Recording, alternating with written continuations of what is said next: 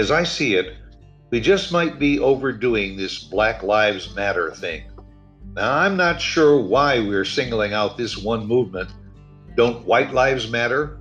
Don't Hispanic lives matter? Don't immigrant lives matter? Don't religious lives matter? Don't elderly lives matter? Don't young lives matter? Don't hungry lives matter? Don't physically challenged lives matter? When are we going to accept that all lives matter and start being more sensitive to that fact alone?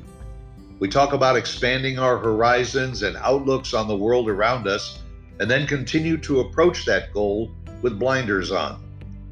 We seem to want more for ourselves than for those around us. We seem to have forgotten that it is truly better to give than to receive.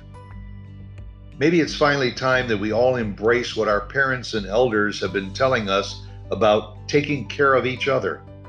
It may ultimately be the only way we survive. And that's how I see it.